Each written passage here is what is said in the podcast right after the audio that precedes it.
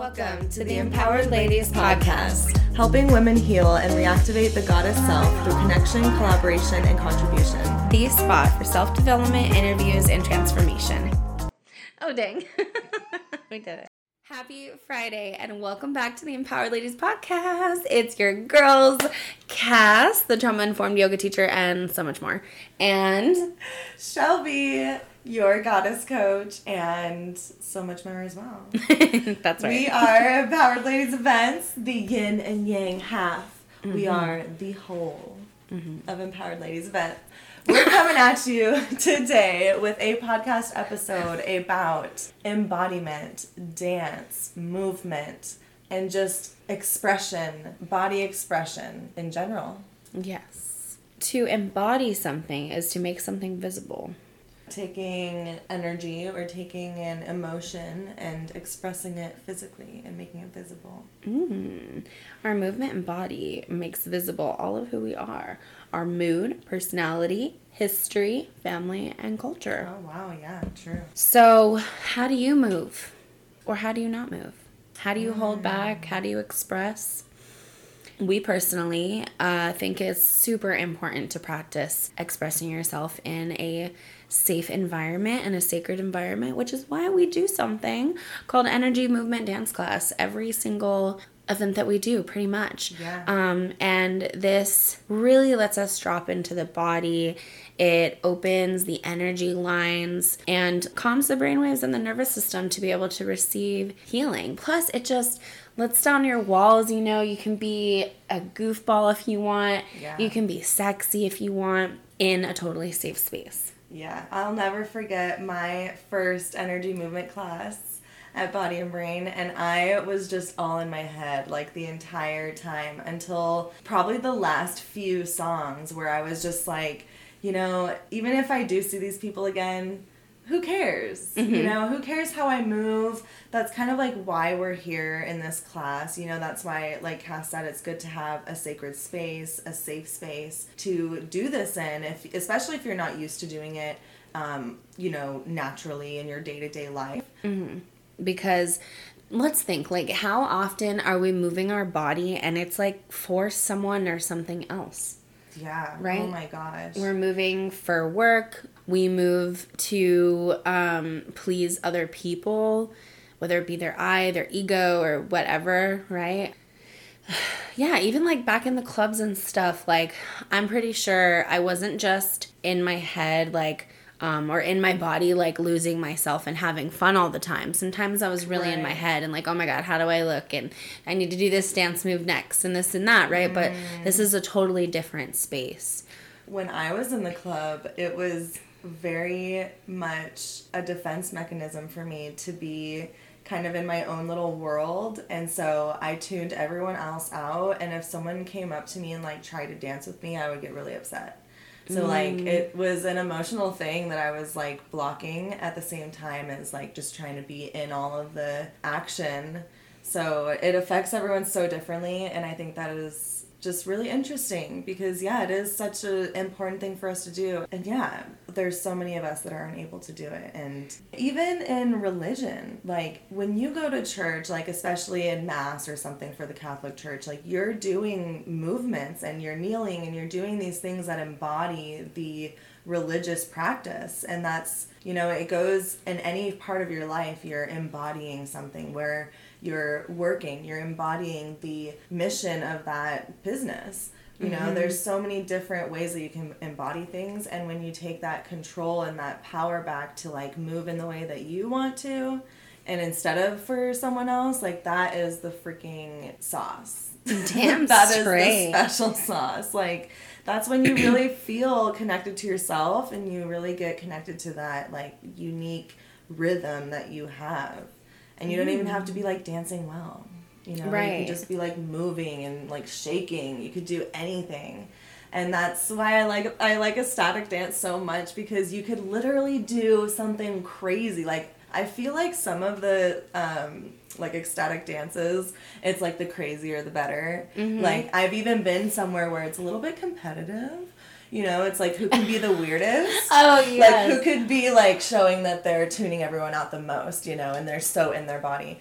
But regardless, that's just another lesson for you to remain in your body and observe these people and see how you're mirroring them and how they're mirroring you. And yeah, I think embodiment is a beautiful thing for us to reflect with each other too. That's the definition that you read, visualization. Like that's something that we all need in this world, I feel like. Mm-hmm. You know, of course, there's people who are blind and people who can't see, but they're still able to feel the movement. They're still able to, you know, feel when someone's moving around them. And mm. yeah, embodiment can just affect so many different things. It doesn't have to be just dance, but that's really what we like to celebrate, especially being a women's empowerment business. We love to just like, let, let the loose. let the yeah let loose let the like feminine chaos out for like a few songs and just like forget about the world mm-hmm. literally just make your whole body your world and that's it mm. and it's mm. just so cool i love that shelby so beautifully said thank you great job and yeah i think there's something to be told too when you um, are doing this around other people right and you see them letting loose that lets you it what is that word you. Yes, but it also gives you permission. Yes, thank you. It gives you permission to to drop into your body and just not give a fuck. And and yeah, and um I think it's really telling too how you said that you had to use it as like a defense mechanism against men and like unwanted sexual attention. And I think a lot of us can relate to that of yeah. not wanting to move our bodies in certain ways so we don't attract certain attention. Oh yeah. We're yeah. told for our whole lives that we're the ones in charge of how people perceive us. And especially if you're raised in a religious home, the like super super religious homes believe that you are in charge, the woman is in charge of the man getting out of control. Like we're responsible for a man not being able to control himself mm-hmm. sexually. And that's why so many people are slut shaming people. That's why so many rape victims don't come forward because they're be- going to be blamed for it. Mm-hmm. Um, you know, it's just such a toxic environment for victims. And it's not to say that every woman is a victim. However, it's so easy for us to be in victimizing situations because of the world we live in, mm-hmm. you know? Yeah. I personally feel like I have to watch myself like everywhere I go. And so having this practice kind of lets us reclaim our bodies, right? And reclaim the energy attached to dancing and to embodiment and to movement. And really just like Shelby said, take your power back with all this. Yeah. And maybe we can also kind of reframe our thinking in a way too that allows us to feel more free and less judged right. and you know no matter what anybody else is thinking that we can still feel confident and safe to express ourselves. Yeah, knowing that any opinion they have of you is going to be a reflection of what they believe about themselves or something within them is uh, resistant toward what you're doing. Mm-hmm. And that is not your problem. That is not your responsibility to process for them or change the way you move or live or whatever yeah, it is not our responsibility to do that. And I think a lot of us grow up thinking it is. And that's why I think in our 20s too, there's this like liberation of like, you know, some of us go and get super hypersexualized in our 20s because we've been told for so long to be in this box and like to not be a certain way. And so eventually we just like, we need to be that way. Like we have to see what it's like. We have to you know, prove to ourselves that we're not the ones that will be what they say it was, you know. Mm-hmm. But then we actually end up being that. I know that for experience for sure. Mm-hmm. And, you know, but just because, like, we put, like Shelby saying, just because, like, we put something sexy on and, or we take a sexy photo, that does not give someone the permission to sexualize us. Right. Right? Yeah. That doesn't mean that that's what we're putting that out for. Right. Just because that's how we're feeling or yeah. that's the energy behind it. It right. can also be just like sensual, you know, and and feeling feminine. Mm-hmm. Um and it doesn't mean yeah. you should feel like you can't do those things, you know? A lot of us are just living in this fear of expressing ourselves naturally. Like, this is what our bodies do naturally. Like, mm-hmm. this is not us trying to conform our bodies in an unnatural way. Like, this is something we've done for since the beginning of time, you mm-hmm. know?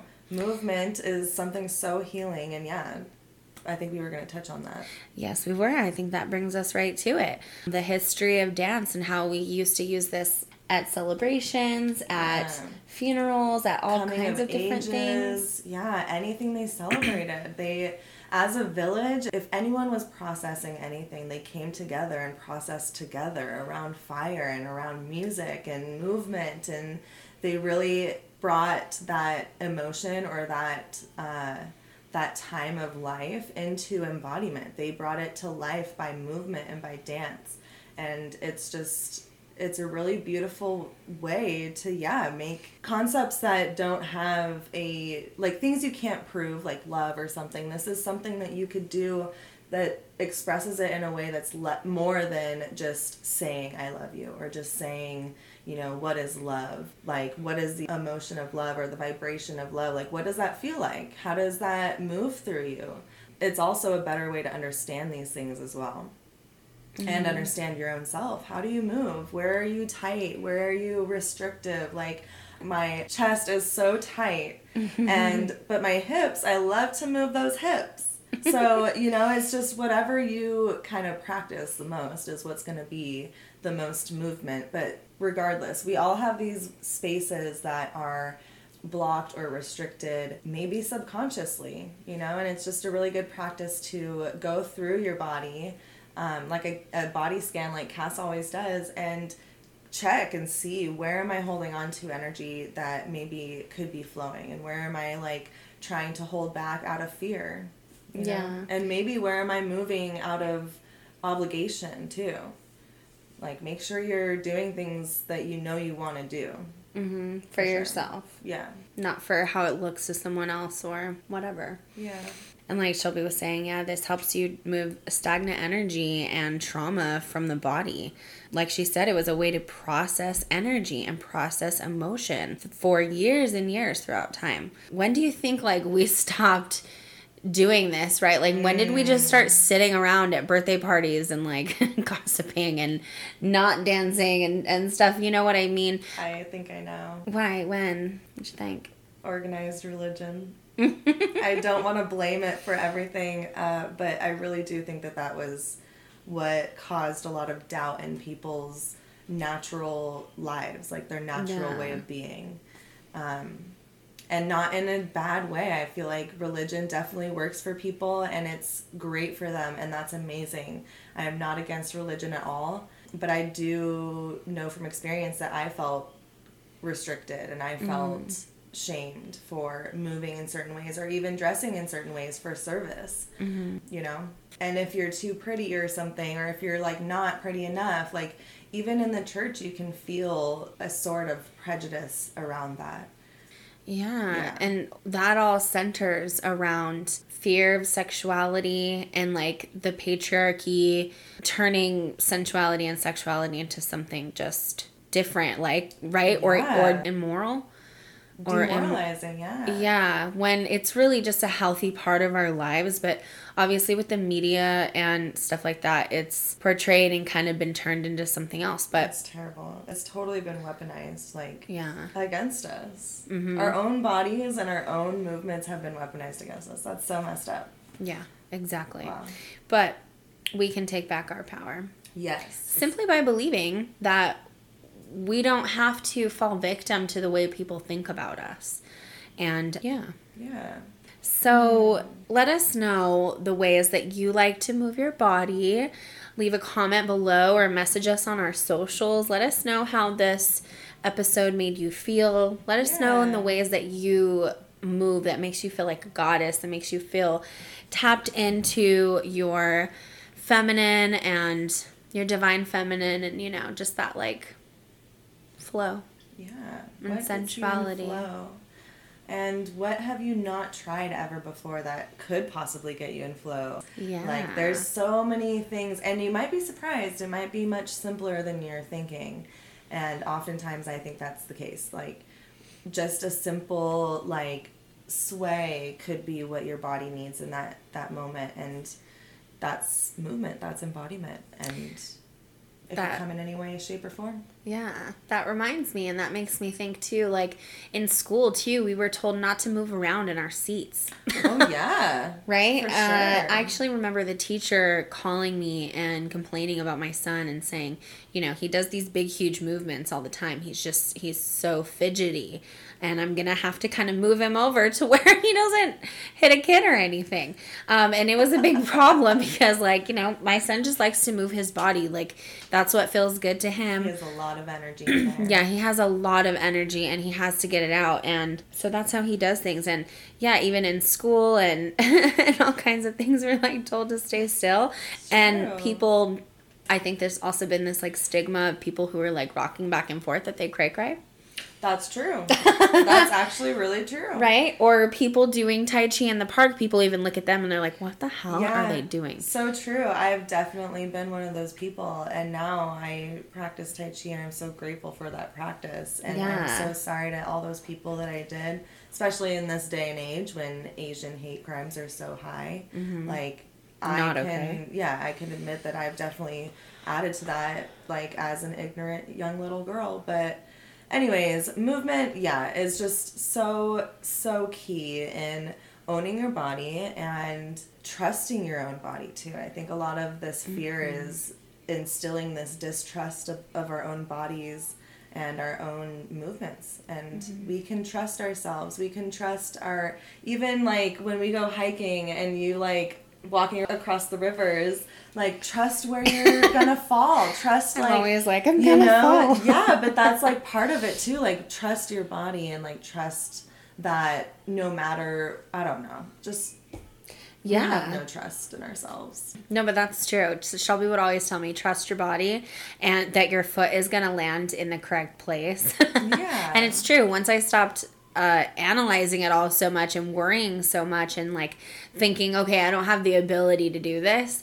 And I just trusted that, like, okay, I can do this and my body's going to figure it out in some way, shape, or form. I didn't fall into the water anymore. yeah and it's not like you're just going willy-nilly like not thinking about where you're stepping like you're Right. being cognizant of it but yeah you're not over analyzing it and getting in like a paralysis of where to step next and then that throws off your whole like movement your whole mo- like your whole forward motion That's right. hesitation commit to your movement Yes, and commit to dancing. We'll leave you with this that there are other places in the world, countries in the world where women cannot dance outside. Yeah. Okay? They can't move their bodies in that way. They would get in like legal trouble, get arrested. So, I want you to move your body for them. I want you to move your body for your mother if she wasn't able to, for your grandmother, Yes. for all your ancestors that maybe weren't able to express themselves. And if you have any trouble or you want to experience one of our um, energy dance classes, which is like Shelby said, it's like an ecstatic dance class, then um, hit us up anytime, ladies, okay? And follow our socials and see the events and the circles that we have going on. You can join circles a la carte, or you can hit us up about our new membership and save some moolah. Yeah. We are so happy to spend this time with you. Thank you for hanging out. Thanks. We love you. Bye. Bye. See you every Friday for more lifestyle, empowerment, and spirituality. Follow us on all social media at Empowered Ladies Events. Till next time, goddesses.